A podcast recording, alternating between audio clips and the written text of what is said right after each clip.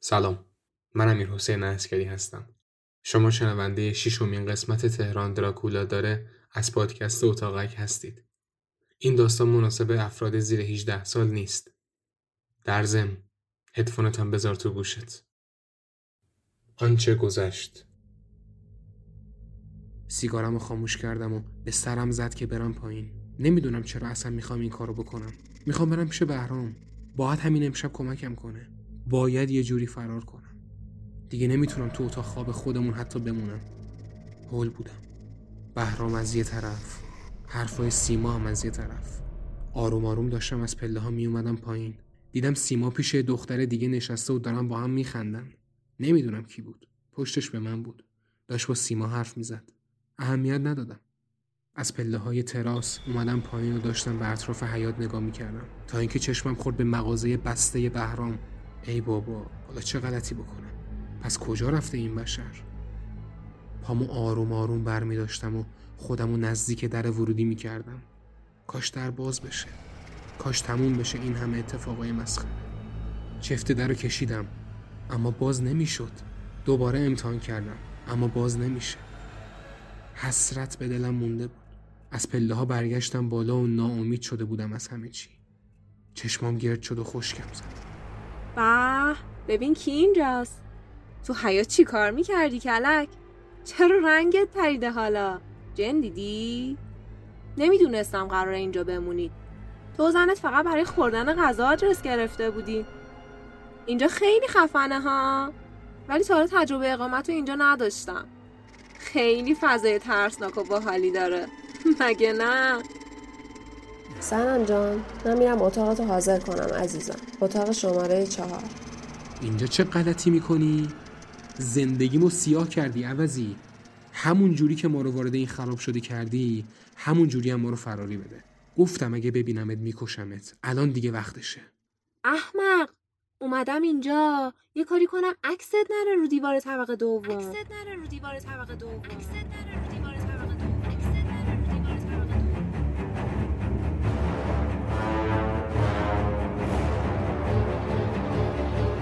تهران دراکولا داره قسمت 6.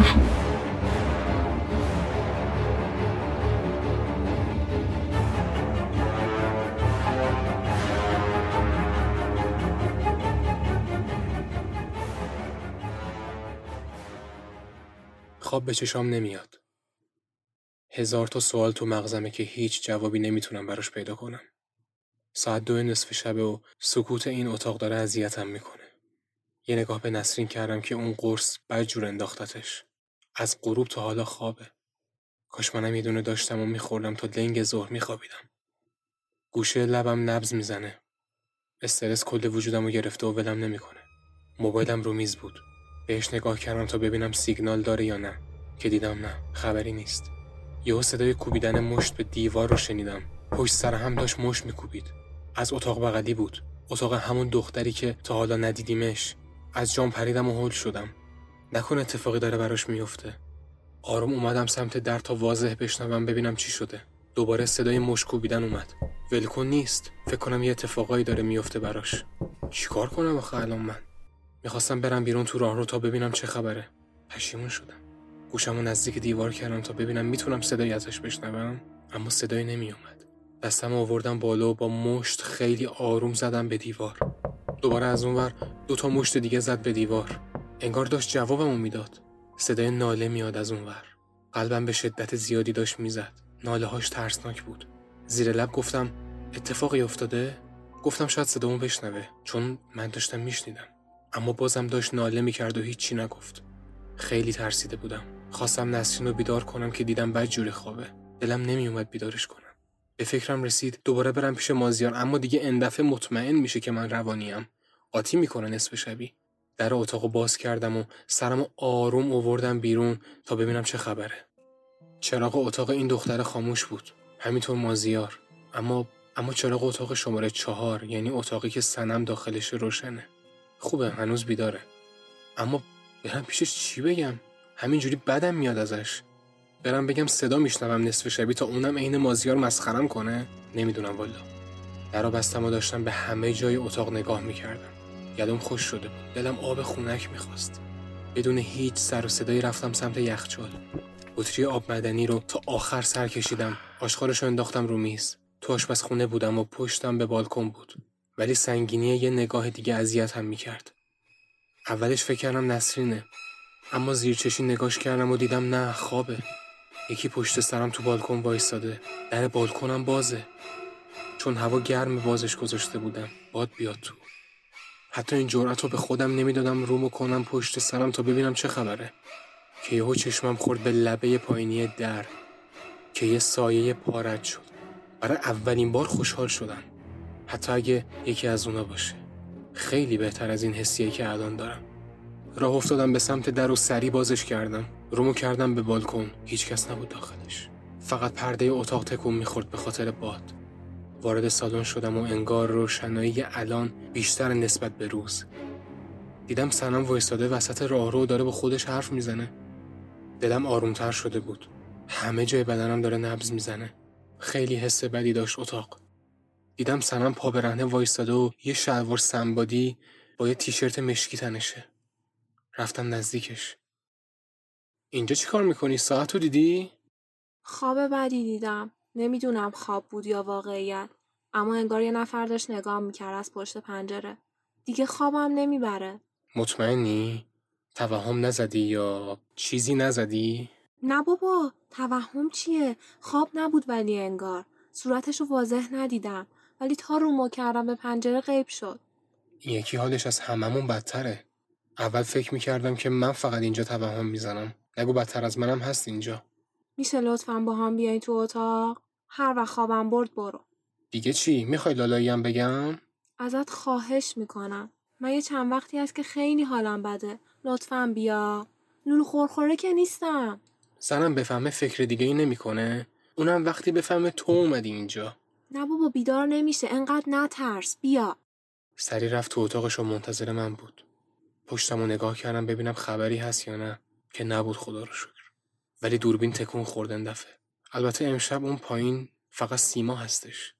حداقل حرف در نمیاره مثل البرز. چقدر بو گند سیگار میده اتاقت. حالا بیا، بی خیال، بشین. در پنجره رو باز میکنم یه ذره هوا عوض شه.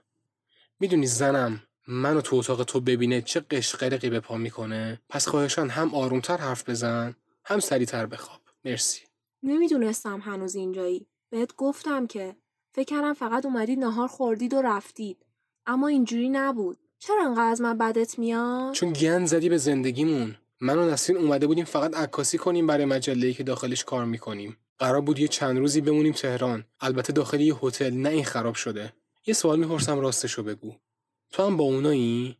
با اونا کار میکنی؟ خیلی چیزا رو ندونی بهتره. ولش کن. نه برای چی؟ میخوام بدونم. داره با جونم بازی میشه. نمیتونم فرار کنم، نمیتونم زنگ بزنم به کسی. فرار کردن کار آسونی نیست از اینجا. فکر نکن راحت میتونی در حیاطو باز کنی و فرار کنی. کمتر از چند ثانیه خیرتو میگیرن. فلان خوردم میافتی به خاطر کاری که کردی. من اینجام تا کمکت کنم. نگران نباش. خب چه کاریه؟ تو فردا تصفیه کن، ما هم پشت سر تصفیه میکنیم میایم بیرون. نه عزیزم، راحت نیست. من میتونم برم بیرون، اما شماها نه نمیتونید. چون البرز و آرش و بقیه جلوتون رو میگیرن و نمیذارن. کی میان سراغ ما؟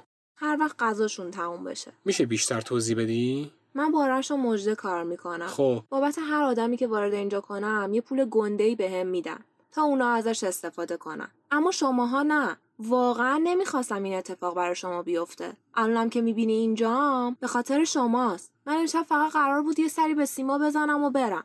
اما وقتی از شماها بهم گفت یه دروغی سرهم کردم و موندم پیشتون تا کمکتون کنم. آها، مثلا عذاب وجدان گرفتی؟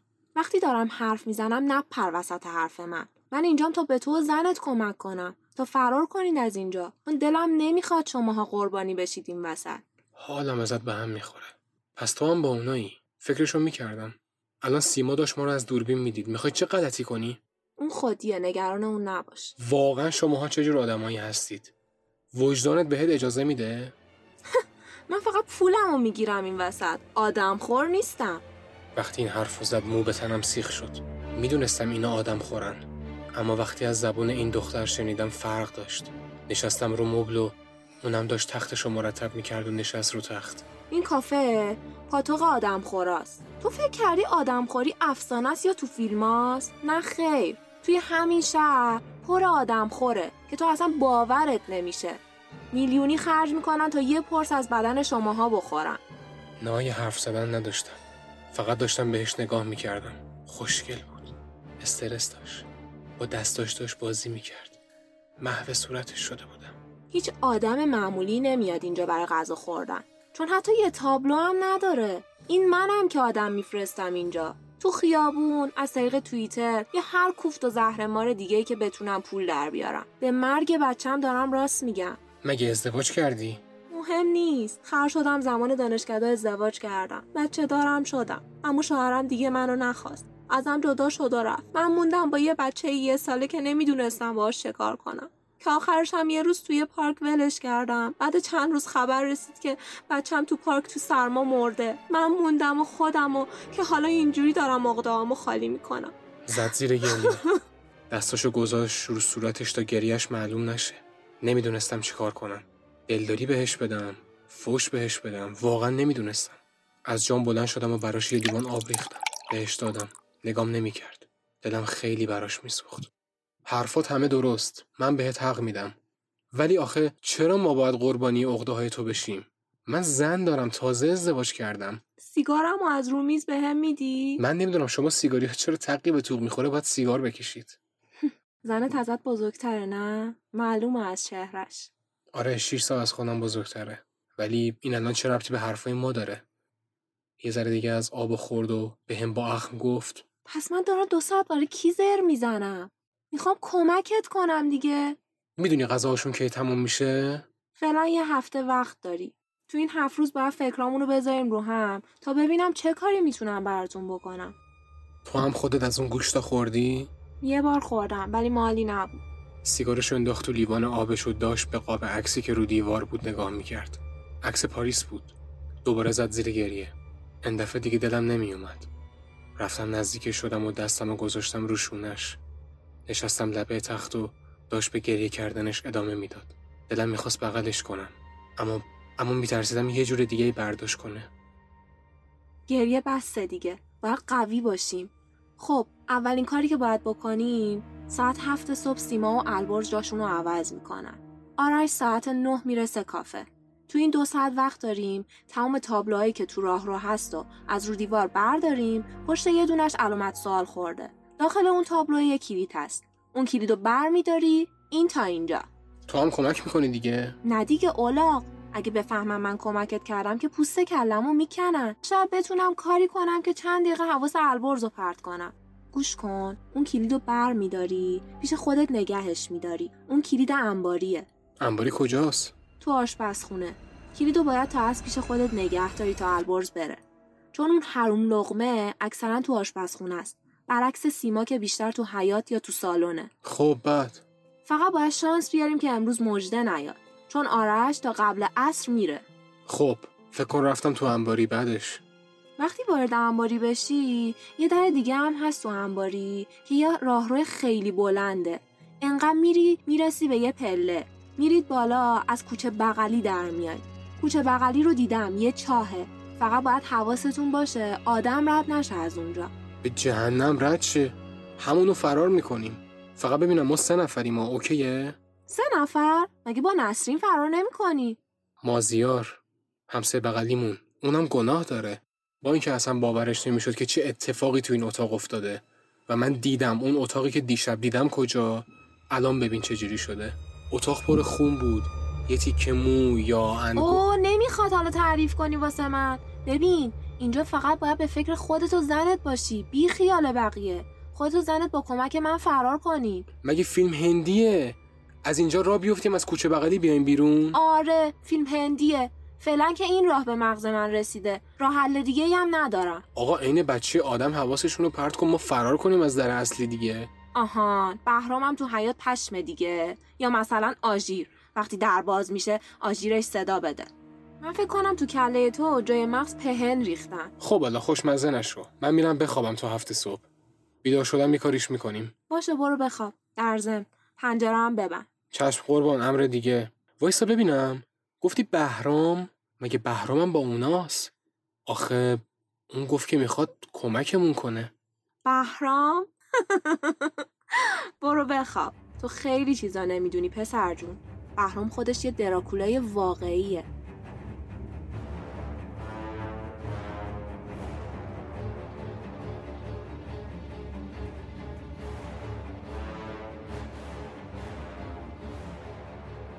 خیلی ممنونم از شما شنوندگان عزیز. امیدوارم که این قسمت هم مثل قسمت‌های قبلی براتون جذاب بوده باشه. خیلی از شما دوستان عزیز به همون میگین که چرا از خودتون کم میگید یا از کسایی که صدای مهمان هستن. خب خیلی ها نمیشناسن کسایی رو که صدای مهمان هستن توی تهران دراکولا داره. ما به زودی یه برنامه چیدیم، لایو در کاست باکس، لایو در اینستاگرام، شاید یک اپیزودم حتی بخوایم تولید کنیم در رابطه با پشت صحنه تهران دراکولا داره که اصلا چی شد که به وجود اومد، چه اتفاقی براش افتاد، چه جوری به وجودش آوردیم، ایده مال کی بود، از موزیک بگیم، از ادیت بگیم، از صداهای مهمان، کسانی که با همون همکاری کردن باهاشون یه گپی بزنیم و به قول خودتون هم شما هم بیشتر باهاشون آشنا بشید. به زودی حتما این کار رو انجام میدیم. شما میتونید اتاقک رو از تمام اپ‌های پادگیر دنبال کنید، مثل کاست باکس، اسپاتیفای، اپل پادکست، گوگل پادکست، شنوتو و. تا اپیزود بعدی، شب روزتون خوش.